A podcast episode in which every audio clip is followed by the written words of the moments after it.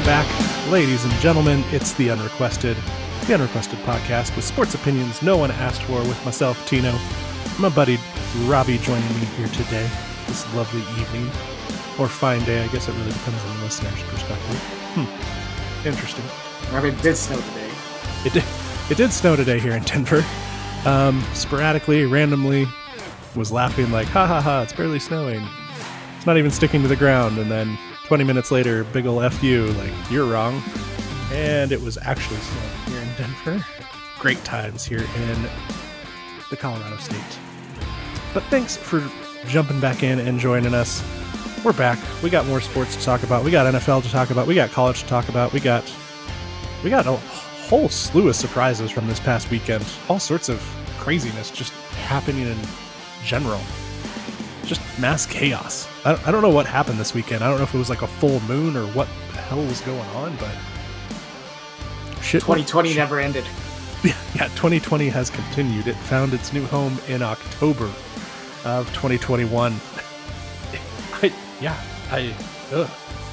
All right. We'll start off with probably the most headline sports thing that's news. Come up as of late. Yeah.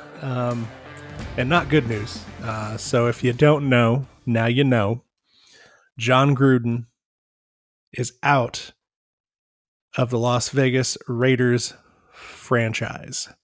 He was, I don't know if it's official, which term is official yet, if he was fired or if he resigned. Yes. It seemed to go both ways, depending on who you ask. Obviously, I think if you ask the Raiders, he was let go. And then if you ask Jon Gruden, or per his statement, he resigned to avoid a further distraction. Whoever thought he was a raging bigot. You know, football, right? Like, white head coach in football? Like, who would have thought? But if you don't know, a whole laundry list of emails came out. And it started off with one comment from, 2011? 2010? Somewhere in there? The first one? Demora Smith? Yeah, it was during the lockout. Yeah. And so that email came out where some unfavorable racist language was used towards the NFLPA. Was he the president at the time? Yes. Whatever it was. And it's like, you know, so he came out and apologized. That was prior to this last week's games, right? But then I think it was the Times, New York Times. Yeah, New York Times. That had all the emails, and those got out real fast, and it is not pretty. It's not a good look. You want to talk about attacking like every group, just making enemies all the way down. And the range of emails is everything from homophobic, racist, misogynistic, sexist, just everything in general came out. It was in email form. If you don't know people, don't put in an email which you wouldn't want to read in a deposition somewhere. Or in this case, the New York Times. This is absolutely insane. I can believe it. Believing it was not the hard part. Jon Gruden has not denied it, nor can he. But just wow. Hey, he could have said his emails were hacked. He could have. I mean, that's the in vogue thing. No one would have believed him. No. Oh, no. No one ever believes it. No. No one. Yeah. It's shocking that there is this much of it, right? Like the one email I get. One email can be a mistake, right? One email you can look at and he can say, you know what? It wasn't the best decision. I have changed since then. That is not who I am now. But now we're looking at 7 years, most recently as of 2018. 3 years ago. Yeah. So this is no longer just a mistake. A passing thing. This was over 7 years. Yeah. 7 years. So between his time with ESPN all the way up to when he was with the Raiders, comments about Michael Sam, who Jeff Fisher had come out and refuted that. This just sounds like, you know, your old racist drunk uncle at some family gathering, just unloading. Like, that's what the emails seem to signify. But I do agree with the NFL's decision. And I'm interested in your perspective in that something had to happen. It seemed a little slow to happen because I don't know how long the NFL had these emails, if they had them prior to the Times publishing them. The Raiders seem to be pretty swift in action from all accounts, so props to them. But what are your thoughts, Robbie? Did NFL make the right move here? Yeah, I mean, obviously, but I want to say the Raiders moved terribly swiftly because they had those emails last Friday, and they still let him go out and coach. Yeah, but that's been something they've always done, like most NFL franchises, right? Yeah, but you got to know that's coming out, and I don't know. It just you think they would have been were quicker to act than they were. Yeah, it's been the constant debate, right, with the NFL and specifically with these kind of PR issues, right? When something happens with a player that does something domestic violence related or child abuse or whatever the case may be,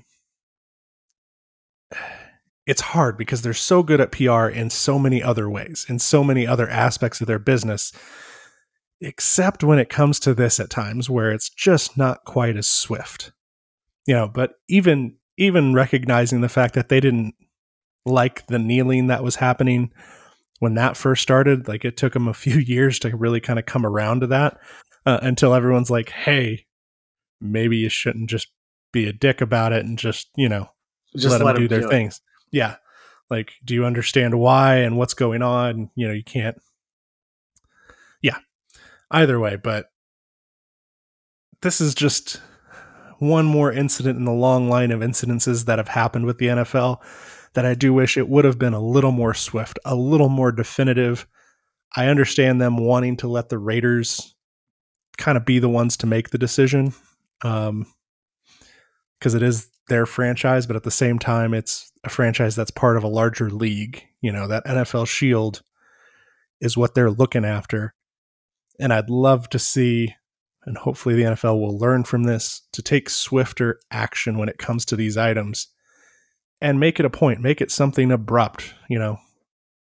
Well, they've also been sitting on these emails for a while because these emails came from when they had that investigation into Daniel Snyder, the workplace conduct. Yep. And so that's where all these emails come from. And so they've had it for a while. And then somebody from the NFL leaked it. Roger Goodell. Whoever leaked it, thank you for leaking it, because these kinds of things, you don't want to wait, right? Like, just the fact that it's from 2018, you know, and he's been allowed to coach for a few years. He got a huge deal, you know, from the Raiders, 10 years. $100 million. You know, I don't feel bad for Jon Gruden at all. I don't understand anyone that does. Once is a mistake, right? Yeah. Again, one time, maybe two times within the course of a short span of time. I get it. You know, we've all said some stupid shit, ourselves included.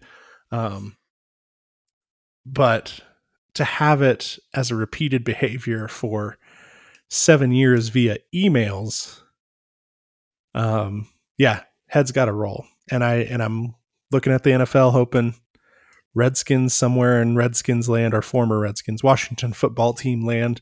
Hopefully some heads start rolling in that direction as well, considering what he was also receiving from them. So yeah, it's just a wild story. Like, it is absolutely nuts.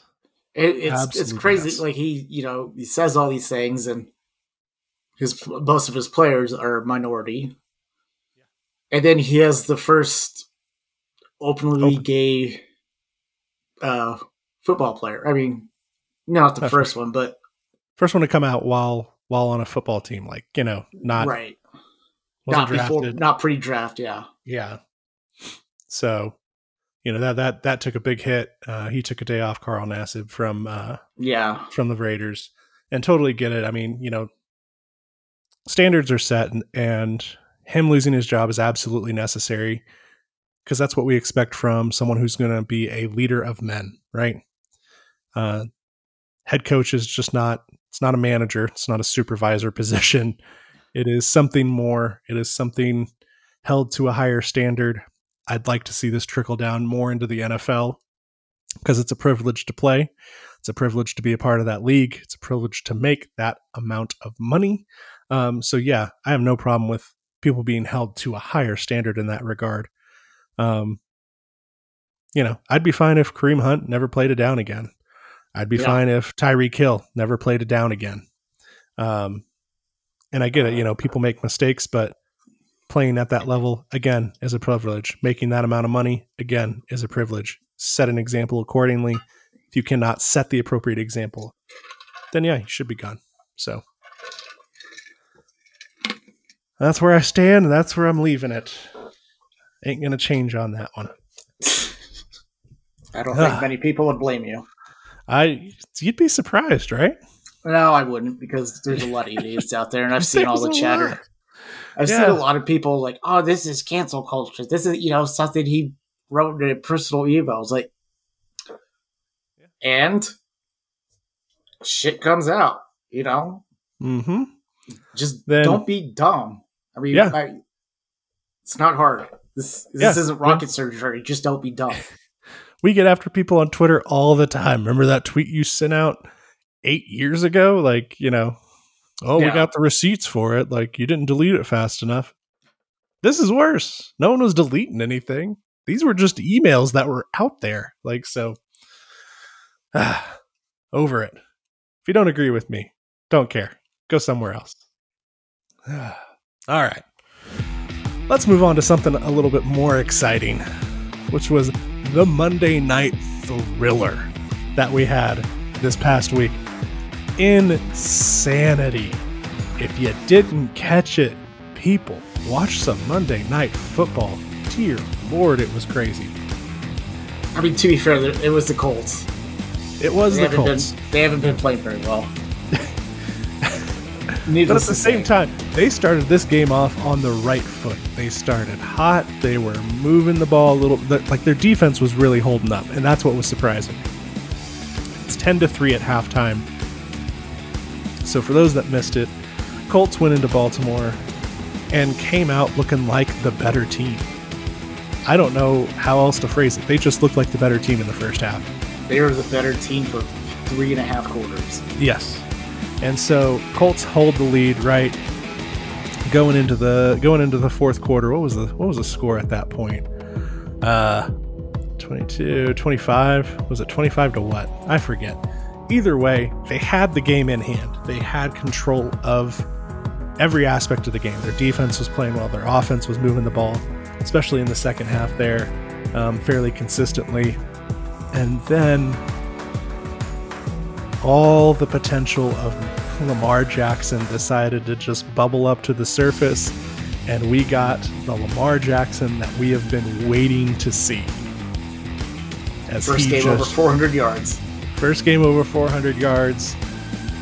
I mean, he was just 37 of 43, 442 yards, 4 touchdowns. They scored 16 points in the fourth quarter. And then they scored a touchdown in overtime on the first drive to win it.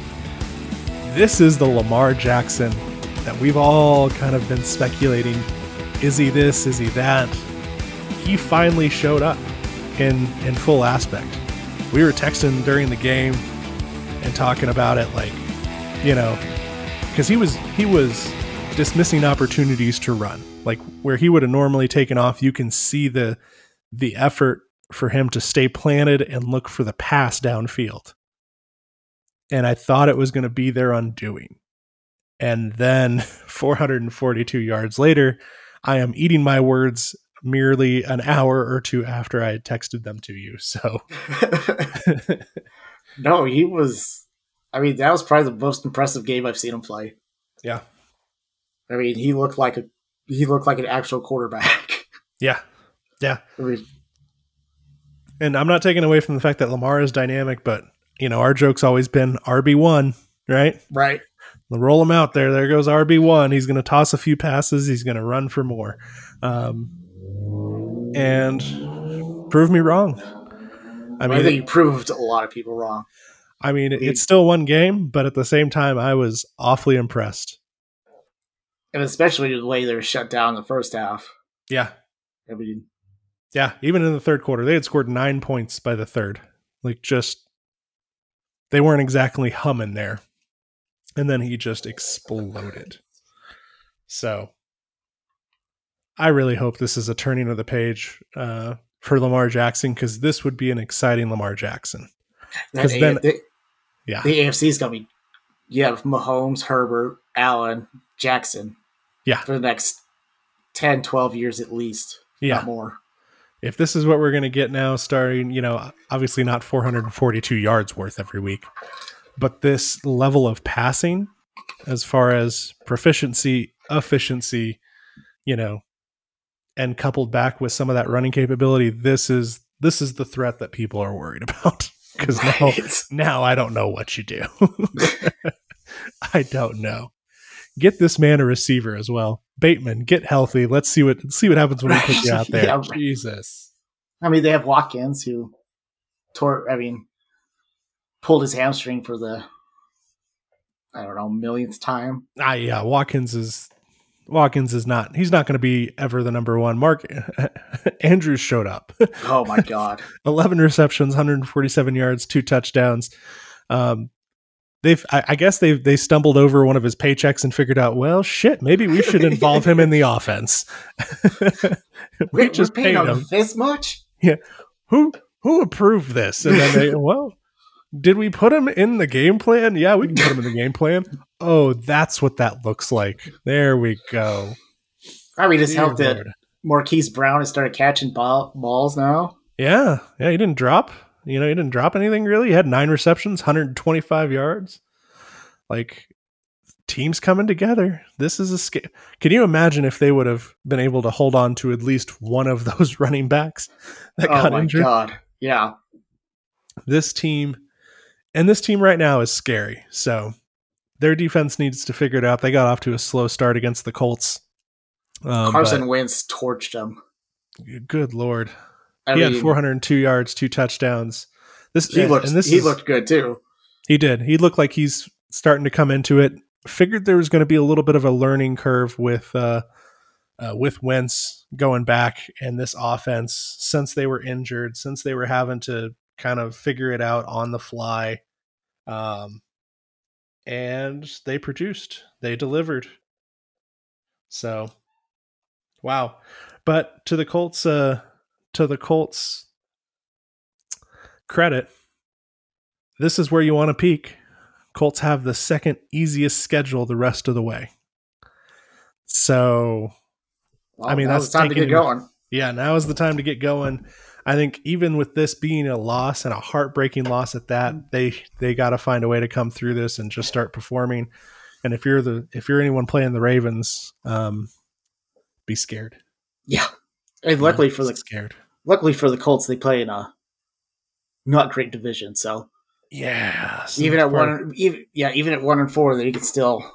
It's part of that, that little easiest schedule remaining thing. Yeah. Considering who you have to face a couple times, you're on the right end of that one. So, whew, man, go watch Monday Night Football, people. It's been good. It's been a good year. Surprisingly. Yes. There was another year. Yeah. It's been hit or miss some of these years, you know. Yeah, this one's been good though. It's been good so far. Speaking of good games, if you didn't catch it, It was the game that I was glued to, that I wanted to see more of, was the Bengals versus the Packers. Packers at the Bengals. What a wild ride of a game that was. Did you watch some of this game? Like, I was out at a bar with some friends, and they had the Packers Bengals on one TV, and then the Vikings Lions on the other one, and they ended at the same time. So end of regulation was at the same time. It, like, the last 2 minutes of both those games, like, almost mirrored each other. It was my insane. Eyes hurt. Like, you couldn't split your eyeballs into enough to like watch all what was going on. It was absolute mayhem. Bengals came out looking like a really good football team. And I will say, I thought they were a year away. They're not a year away. They're putting it together this year. So, you know, if they should be making people nervous as they go forward, they've got weapons. Oh, yeah. That defense don't look bad. Again, the Packers scored 25, and that's including overtime. I mean, they also did miss every field goal. It felt like every field goal. Missed an extra point, 3 field goals. Yeah. But I have something to say on this game. And it struck me about as we were heading in to that home stretch of the fourth quarter, right? Things were lining up. Things were lining up for Aaron Rodgers. And it had me thinking about the way I was thinking about the game. And I think it's all based around perception. And there's something to say about perception. Because as in Rodgers' case, his persona, his perception really works for him, right? If you're facing Rodgers, it's coming down to the end. You're thinking, you know what? He's probably going to pull this out. Because when you think Aaron Rodgers, you think big plays, you think clutch time. And also to the other side of it, I think perception hurt the Bengals in the same situation. So again, you have everything kind of tipping for the Packers in their favor, right? But for the Bengals, the perception has always been they're not going to win that close game, right? They're not the real contender. And I wonder to what level those perceptions play in to the actual games. Because at some point, you got to be sitting on that sideline, you know, whether you're a Bengal or a Packer, and it's a couple minutes left. You know, we're not up by double digits here. Aaron Rodgers is about to get the ball. You know, I don't think defensive players are actively stepping out there like, well, man, we're probably going to lose to Aaron Rodgers, but it's in the back of your mind going, I've seen him do some shit, you know? And so, and at the same time, you know, if you're Aaron Rodgers stepping out onto that field, one, he's probably thinking, well, I'm Aaron Rodgers. But two, he's also thinking, this is the Bengals. And I think this is the biggest shift that any franchise has got to make is in the way you are perceived, not only in the media, but in your own locker room. Because I think what we saw play out was an example of perception and how it can influence games. Because maybe when that kicker stepped out there, right? Seifert for the Bengals. The rookie kicker, he steps out there, could help win the game, and he misses it. And maybe it's just because that perception of Aaron Rodgers is lingering just there enough to throw you off your game. I want to say, for a kicker, yeah, I'd say so. Because I don't know why kicker's not going to be on the field with him. No, but it's just the thought of, if I miss this, I'm leaving the door open for a Hall of Fame quarterback to just go out and beat my team. And maybe it's not so much on the kicker. Maybe it's more on the rest of the team, the rest of the defense, you know, just in general. But I think perception played a lot into that game, more than most, right? Had it been the Bengals versus the Vikings, no perceptions there, right? The Bengals are up that close at the end. You're kind of like, well, they're probably going to win it. But in this case, you had Aaron Rodgers on one side. You have the Bengals, who have been historically not the big game team. So I don't know. I just found myself thinking about it a little bit differently. I get what you're saying. I agree to it to a point. But, I mean, you think organizational stank just carries on through the generations like that? I think it does. I think when you look at it, why have the Browns been just so bad for so long? Draft like shit. Even bad drafting teams have good years at points, right? Yeah, Jacksonville. Yeah, I remember Jacksonville when they beat the Steelers. You're kind of like scratching your head like, what the hell is going on? Like, but this perception, I think, permeates through the rest of the organization. What is your identity outside of just the locker room can seep into that space without a strong leader. And this is why I applaud Dan Campbell for the Lions, because I do feel like he is changing that culture. They are no longer a just, well, we got the Lions. We can, you know, and they don't have anyone. They don't have Matt Stafford anymore. There's no Calvin Johnson. We're going to waltz in there and run them over. And Dan Campbell, true to his word, is out there biting kneecaps, man. These guys are playing hard, physical, tough football, and they are not on the same talent level as some of these teams. Oh, so, no, not even close.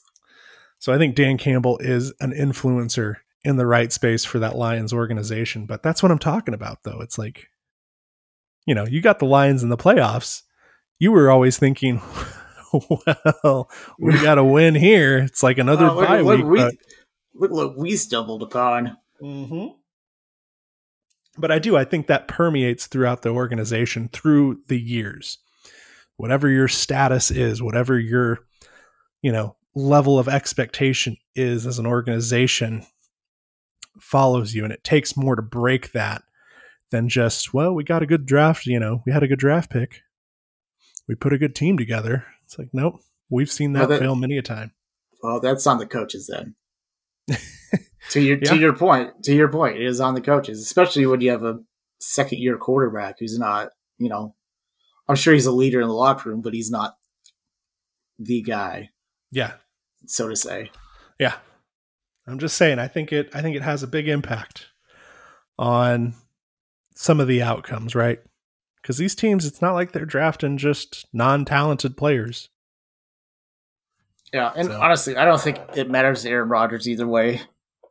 His ego is so overinflated that he's going to think that regardless who he's playing. Yes. Yeah. Yeah. I mean, but there, I think there's still a persona that follows him around. And I'll be, you know, I'll admit it because I'm a Cowboys fan. I remember when the Cowboys played the Packers in that playoff game when he threw that pass down the sideline to the tight end who got the double toe tap in so they can kick the field goal. At a certain point, it was just, you were just like, expected this to happen. So I think it has a little bit more impact, but just saying, we'll see how that plays out. I will examine throughout the rest of the season and report back my findings. I mean, I honestly, you see, every time it's like, you look at the clock, there's, you know, up 3 points, and you say, oh, 30 seconds left. Oh, you're giving the ball to Aaron Rodgers, 30 seconds left, like every week. Yeah. Like San Francisco. Yep. Did the same thing. You know, you don't want to give the ball back to him. And it is, you know, he is great. He has shown the ability to perform in those moments.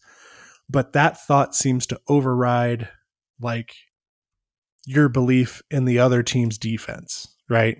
So I just think that those are factors that weigh in on the games, whether you talk about them or not. I think it's a big influence. So, you think coaches are on the sideline and say, "Don't look at him. That's not Aaron Rodgers. That's blah blah blah." Try to, you know, play mind tricks with himself. I don't think they have to. They're saying it with their play calling, right? Oh yeah, you know, yeah. Hey, don't score the touchdown. You know, let's try and come up short, and we'll kick a field goal with no time left. You know, I mean, you're saying it without saying it. Yeah. Yeah. I mean, it could have worked last week. Yeah. So, you know, they say it without saying it. So just throwing it out there. But no, I don't think you're wrong. I agree with you. Like I said, I agree with you to a point. I don't. Guest, if you're out there listening, let me know what you think. Good luck. Or don't, you know, that's why we have a Twitter. Tweet at us. All right. One more last thing in the week five craziness. Sorry. It's only week five. Week five craziness that's out there was the botch of all the kickers for whatever reason on Sunday. Just couldn't put it through the uprights. And I'm not talking about long field goal kicks. It was extra points all over the place, 30-yarders shanking one way or the other. blocked kicks. It was just nuts. It was like they were trying to kick on Madden. Yeah. It's like extra difficult mode on Madden. And by the way, you're drunk and high at the same time. Like nothing's straight anymore. You don't know which way is forward. It was or Tuesday nuts. Yeah. So it was nuts. I have no idea. I have no idea what the rest of the season is going to look like. But I will say I applaud the NFL for moving the extra point back, because it has made these games wildly entertaining when people start missing extra points and you're going, oh, God, now what? And it was everywhere. I think Minnesota, there was a missed field goal, and then Green Bay, Cincinnati was 4. Oh, God. Yeah, that was just 5 minutes. Yeah, it felt like with the last 2.5 minutes and into overtime, you were just like, oh, they got it. Nope, he missed that one. Oh, well, they marched back down the field. He's got it. Well, shit, he missed that one too. Oh, you ever wonder at some point they're saying, he's like, ah, do we have any wider field goals we just put out here for the game so it'll end? Just so somebody will win? No, let it happen. This was too entertaining. Mainly because it didn't involve my team, so I was fine with it, but it was just insanity. Insanity. Made it a lot of fun to watch. Still crazy. I like those two games right next to each other in TV watch. Oh, yeah. It was just like what? It's like back and forth. Oh yeah. And it was what's happening?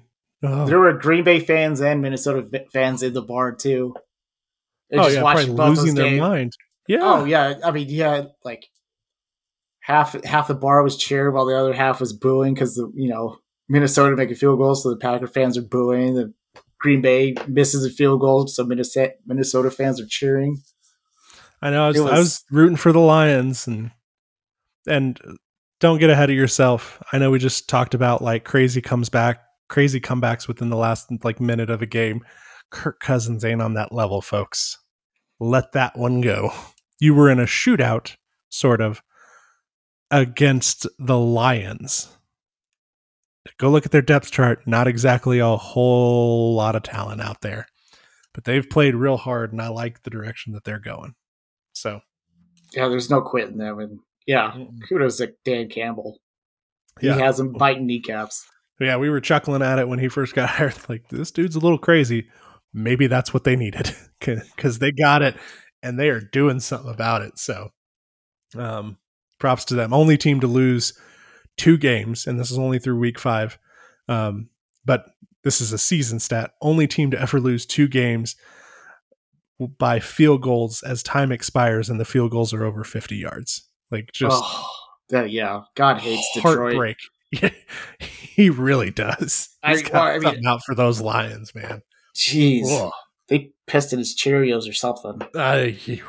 All right. Or maybe he was just embarrassed that the franchise was allowed to exist. Yes. They should move. I know, Detroit, you want a franchise.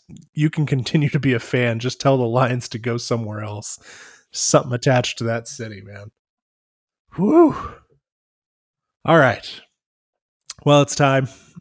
It's that time of the podcast of the week. We got to pick games. We got to pick winners here. So I have pulled. How'd we do last week? That's a very good question. Let's review, shall we? So we had Browns versus Chargers. We all said the Chargers. That came awfully close. Another exciting game. We almost look like a bunch of assholes. Well, no, you know what though? Baker Mayfield is still playing on the Browns. So that gave us saving grace. That's pretty much where we went with it last week. We were like, Herbert, Mayfield, Herbert. Yeah, it's going to be Herbert. I mean, do you want to talk about the perception that Rodgers has? How long till Baker gets the perception of he's not going to? Well, no one's told him yet. So, we've told him, but he's not hearing it yet. So, well, no, he's busy filming commercials. Yeah, he's really good at commercials. I have to be honest. Yeah. I hate his stupid little face so much, but he makes good commercials. Yeah, I just want to punch him in the suck hole. Then we also had 49ers versus Cardinals. We all went Cardinals. So no surprise there. I was the odd man out on Bills versus Chiefs. I was the only one taking the Chiefs. Lost that one. And then we had the Thursday night bonus because we had Rams versus Seahawks. Dan, only one taking the Seahawks. And, well, he came up a little short. He came up one Russell Wilson finger short on that game. So fingertip. So overall, what I was 3-1 last week. Yep. So you were 4-0, huh? I was 4-0. Well, look at that, son of a bitch! All right. Apparently, the only one knows what he's talking about. Yeah. Whatever. I talk words good. Mm-hmm. Texas school systems, ladies and gentlemen, move elsewhere. All right, top game picks. First one I'm going to throw at you: Chargers at Ravens. Ravens favored by 3, which means it is pretty much a flat, even toss-up. Chargers or Ravens, Robbie? You just saw Lamar Jackson go out there, put up 442 yards. But who you taking? I also saw Carson Wentz put up 400 yards too. Yeah. You also saw Herbert put up quite a few yards. So. And I want to say Chargers because I think their defense is better than the Ravens' defense. This one's tough. It is. I have a hard time with this one. I was picking out games here and I was just like, oh God, I don't want to make a choice on this one. Similarly, Herbert put up 398 and 4 touchdowns against also a good Browns defense. It was probably better than Baltimore's. So you're taking the Chargers. I want to say this is hard. I'm gonna go with it though because I wanted to say Ravens, so I'm taking Ravens. I know. I'm not happy about it either. Why? I'm not happy about it either. I'm thinking that Lamar may just ride this wave because I've seen it from him in games before. He gets rolling, right? Like he gets momentum going. He doesn't really slow down. It's like him on the actual field when he's running. Like he starts moving, and it's like, good Lord, that's fast. So I'm gonna go. I'm going to go Ravens, and it hurts me to say that. God, I hope it's the Ravens. Who never thought I said that. All right. Game 2. Cardinals. Did you pop in your mouth a little bit? I don't like saying these words. God bless Joe Flacco. I had to get that cake made, but I don't want to do it again. Well, it won't be Joe Flacco. It won't be Joe Flacco, thank God. All right. We got the second game. Cardinals at the Browns. Browns favored by 3. Another pretty much flat toss-up game here. Who you taking? I'll take Cardinals. Because of Kyler Murray. Murray's just playing great. And their defense is... Their defense is playing well too. I don't know if you're the Browns, you just had a problem with Herbert. I think you're going to have another problem with the Cardinals. I'm with you on this one. Cardinals, and I don't know if it's going to be close because I think Baker's going to be out there to prove something going up against his former buddy, his former roommate. And I think Kyler runs away with this one. And former college coach. Yeah, sort of. It was freshman year.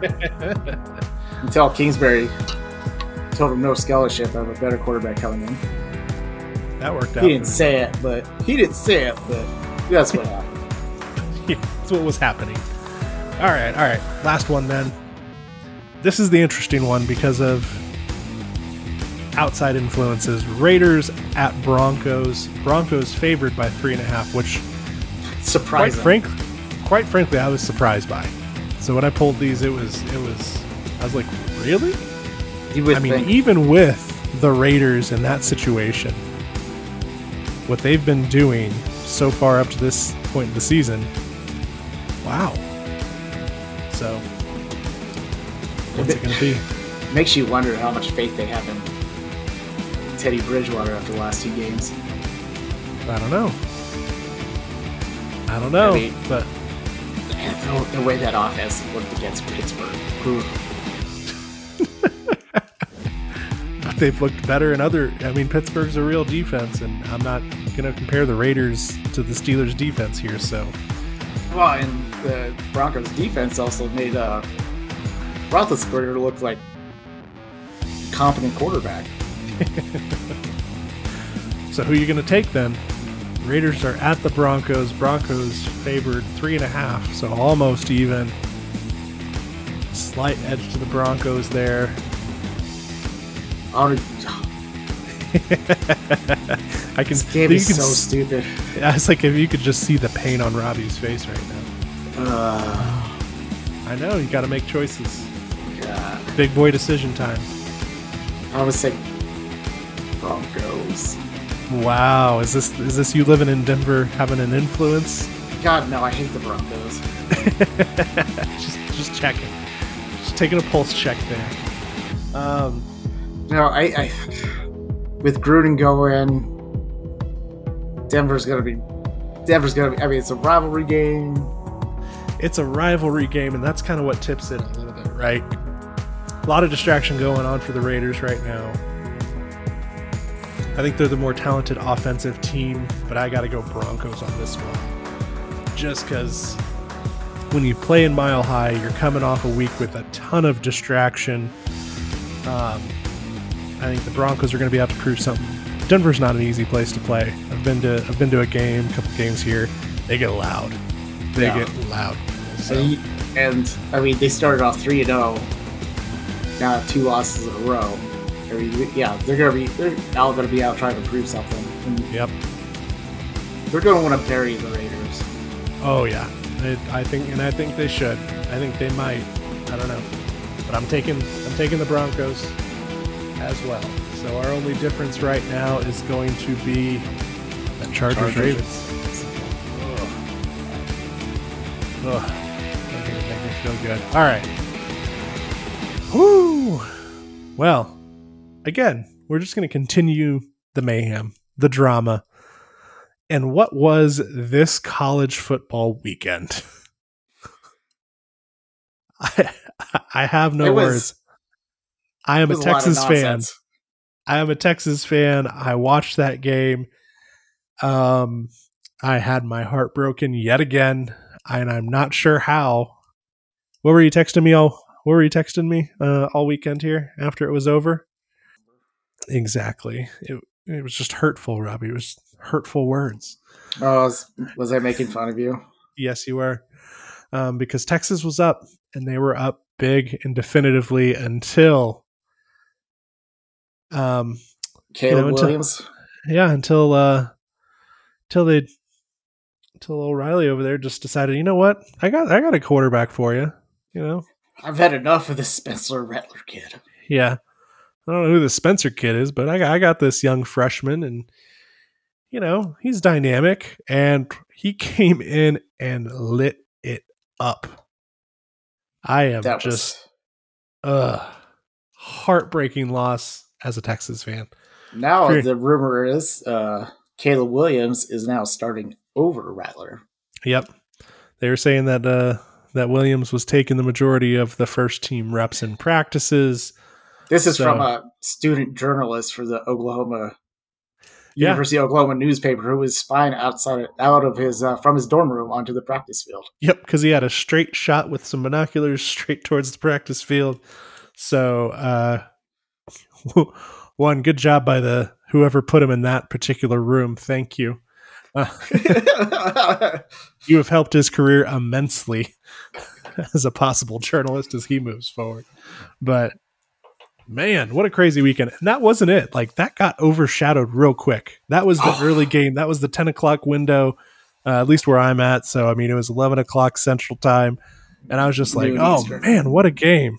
You know, like, what is going to top this? I think they were up 28-7 after the first quarter. UT was. Yeah, it was 28-7. The wheels just fell off somehow. It was 38-20 at halftime. 38-20. You have an 18-point lead. Now, granted, I know it's college football. That is not as big as it sounds. But at the same time, you have a pretty good control over that game. And then it all went to shit. They were dominating Oklahoma. Oh, I mean, they were just doing what they wanted. And I have no explanation. I have no explanation. I wonder if Mac Brown left a curse on it. I don't know. This one just hurt though, because it's like we just came out firing on all cylinders, and then we sprung 4 flat tires in the second half. I don't know what it was. So I don't know what it was, but it was epic. It was. But again, this whole weekend for college football just kind of went nuts, because we had that early on again in the, like I said, in the day, a noon Eastern time for that start. Came out of it, you're like, wow, that's got to be the biggest game of this weekend. And then college football said, hold my beer, watch this. And then we got some doozies. We had the Iowa Penn State game. Iowa coming out of that one, coming out late at that, kind of taking it home at the end. But it's amazing. Their offense is so bad. It didn't matter. Penn State wasn't any better. I mean, their defense was amazing. But then we have BYU beating Boise, which I did not expect. I was like, excuse me, what now? We had a close Nebraska-Michigan game. Yeah, good Lord. What is that about? Yeah. Then we had shit together, Harbaugh. We had the shootout between Ole Miss and Arkansas, you know, which that was expected. I don't know. 52-51 was expected. I mean, yeah, I don't know about that, but I mean, they're two fairly similar teams. Yeah, talent-wise, anyway. We had Virginia Tech taking Notre Dame to the wire at 32-29, and then we had this one, which I think was interesting. We had number 16 Kentucky walloping LSU 42-21, and the 21 by LSU was scored in the second half. So, Ed O, he's got to be having some conversations right now with the school going, "Don't fire me, please." No, he's not. He's not lasting the season. You don't think so? Oh no. Think he's out here soon? Yeah. I mean, if you're saying not to the end of the season, I'm saying before the point. End. Yeah, at what point do you think he's going? Because I mean, it doesn't get any better coming up. These next 3-4 weeks: Florida, Ole Miss, Bama, Arkansas. That's it. Right. Which after one? That one, Bama. After Bama. After Bama. After Bama. Ooh. And then they get a short break. They may as well just lose to UL Monroe, and then they finish out the season with Texas A&M. So no, thank you.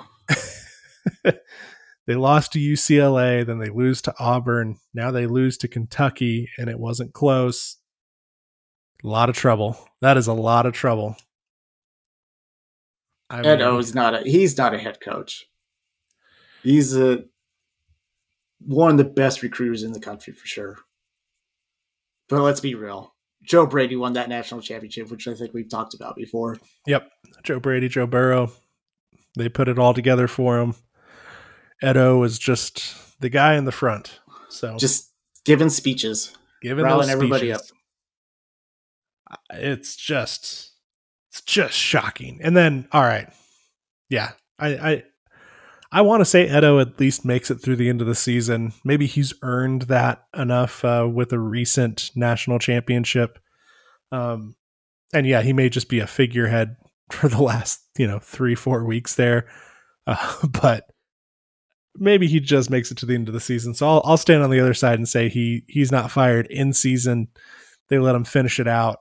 And, 24 hours after the season's over, they go, LSU and Ed O have decided to part ways. Yeah. Mutually. Yeah. For me, I think that's kind of what shakes out there, but who knows? It's college football. As from this last weekend, we saw anything is possible. It's all on the table, including the big shocker of this past weekend. And I'm so sad guest isn't here, but down goes Bama. Oh, he'd be having a field day. See, I told y'all they wouldn't make it through the season. No one would have predicted that college football game happening. Nobody. Unless you're an A&M fan, in which case you're a little special to begin with. And you're lying. And you're also lying. Because holy shit. What happened? I don't know. Looking to next week? I mean, did they just collectively all have a brain fart or? This is Bama's first loss in 100 games against unranked opponents. Can you tell me when or who the last team that Bama lost to that was an unranked opponent? Nick Saban's first year, which I don't remember the year. I think it's 07. Yep. Correct on the year. Props if you could remember who. I think it was Tennessee. UL Monroe. Yeah. See, I had to look it up because it's I kept seeing the stat pop up. It was UL Monroe in 2007. Last time Bama lost to an unranked opponent. Wouldn't happen again. We wouldn't even think about it happening again. But here we are. Good Lord, how bad was that Bama team? It was his first year. What do you want? No, I get that, but it's still an SEC school with history. Yeah, I know. So, but here we are. We got it. I was scratching my head. I was like, what's happening in this game? Because TAMU 17-7 after the first quarter. And then it was 24-10 at halftime, just going, what is happening? And then Bama, second half, came out and was like, oh, yeah, that's right. We're Alabama. And then started putting points together. And then the kick. I have no words. I have nothing left. This has so many ramifications for college football playoffs. As we go forward, I mean, this was a big game, not just from the fact that Alabama lost to an unranked opponent and Jimbo's trying to earn his money, all the money that they're paying him. It just has so many ramifications. It's just insane. Yeah, and then guest would be going off the rails about how awesome Cincinnati is. Let it go, guest. Their best win was against Notre Dame, who is still not a top 15 team now. I get it. People are going to make the case if Cincinnati goes undefeated the rest of the way that they should be in the playoffs. But let's be honest. You put them in the playoffs against Georgia, Iowa, Oklahoma, Alabama, or even Ohio State. They're not winning that game. I don't know. I'd give them a puncher's chance against Ohio State. Yeah, that's probably just because that would be a big game for them. That'd be fair, but still, I don't know. Once this all shakes out, I still think obviously a one-loss team in Bama could still be in there. A one-loss team in Georgia could still be in there. Iowa, Oklahoma, if they went out. Again, I still think there's 4 teams that are going to be better than Cincinnati at the end of the season. Yeah, sorry, not sorry, guest. I'm not sorry at all. But with this shakeup of things that have happened, now that Bama falls, who do you have for the football playoffs? Who are your top four? Who do you think are the top four as of right now that are going to make it into the top four playoff spots? Georgia, Bama. Oh. I think OU has a chance to go undefeated then. OU, I mean, they still have Oklahoma State. They do. Which could be a rough game. Yeah, that could be their undoing. I believe they have SMU. So Iowa's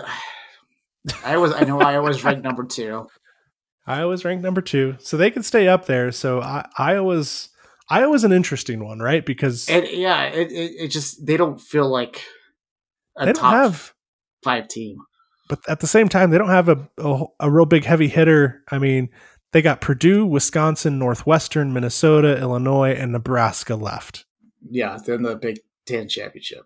Yep. So I mean, they have a lot of opportunity there to win out and be undefeated. Yeah. If they win out undefeated, they'll go. And I think they will. I think they're going to end up in there along with Georgia. I don't know if they'll win the Big Ten championship though. It's just with that offense, it's just. And OU has TCU, Kansas, Tech, Baylor, Iowa State, and then they end the season with Oklahoma State. So that last game is really going to decide where they're going to fall. And then they have the Big 12 championship game too. Yep. Because they had close games against Kansas State, West Virginia, Nebraska, and Tulane. So really their most impressive win was really this against Texas, which is scary. So if you're trying to put them in the playoffs, but again, I still think that, a perfect OU team beats out a Cincinnati team. Yeah, I do too. And Bama, come on, Bama's likely going to win out. It's really just going to be what happens with the SEC championship, because what they have next is Mississippi State, Tennessee, LSU, New Mexico State. End of November, they get Arkansas, but it's at home, and then they obviously play Auburn. So they could win out. They will likely win out the rest of the way. Just have their one loss be to A&M. It'll just be a matter of how much that weighs into your rankings. But I agree with you on the first couple. I think Georgia makes it. I think Bama probably makes it. Again, Iowa, if they go undefeated. And I would still say OU over Cincinnati. So what happens if Michigan goes undefeated? Then they would have to beat Iowa in the Big Ten championship. Yeah, that's true. Yep. I don't know. There's lots of factors at play. There's lots of things at play now. Nothing is for certain. It is college football. It is whatever this 2021 year is. It is insanity. It's 2020 part 2. Literally, that's all it is. It's what it feels like. It's just craziness. This week was just nuts. The games, the stories. Oh, it was a great week. Yeah, just so much to watch. But there you have it. Man, I am exhausted. I'm still exhausted from the weekend, and then I came in and had to do work things all week, and I'm just like, work. Did anyone else see all these games? I am emotionally exhausted from watching these football games. Did you see the two bros, UT bros hugging it out? One was bawling into his friend's chest. Listen, we're not afraid of our feelings, Robbie. I just thought it was a little weird. I mean, you do you, but... We will cry together because it was sad. I wouldn't expect you to understand that level of heartbreak. 2019, thank you. Oh, good Lord. All right. Well, another one in the books, ladies and gents. And what a week it was. Hoping for another good week. I hope so too. This was fantastic. It was a great week of watching football. Hopefully Philadelphia gets their shit together, makes this game exciting. Yeah. No, holding my breath on that one. Dirty birds can get knocked right out of the sky. I'm okay with that. Oh, wow. All right, then. Well, yeah. Thanks for joining us and wasting some time as we ventured down these odd little rabbit holes of sports stuff and dirty birds. Dirty birds. Don't forget those things. That's Atlanta, by the way. Yeah, don't forget to follow us. Don't forget to follow us on the Twitterverse at The Unrequested, or email us at theunrequestedpc@gmail.com. Share your thoughts, predictions, wants, not desires. Or you can share your desires with us. We don't mind. No, I do. I hear enough of yours, and it's too much. Yeah, sometimes. Tell your friends about us and our ridiculous takes and guests' ridiculous takes. No, pick it for that as well. Don't forget to hit the subscribe button. Hit our podcast. Review us, tell us where you think we're right and where Tino's wrong and why Pickett should not win the Heisman. For myself, Robbie, my friend Tino. Yep. Have a good weekend. We'll talk to you next week.